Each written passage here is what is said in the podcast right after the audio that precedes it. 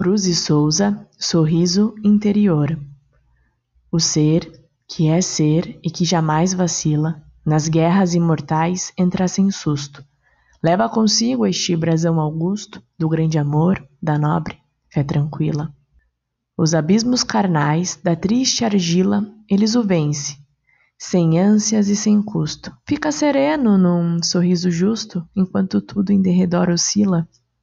Ondas interiores de grandeza dão-lhe essa glória em frente à natureza, este esplendor todo, este largo eflúvio. O ser, que é ser, transforma tudo em flores e, para ironizar as próprias dores, canta por entre as águas do dilúvio.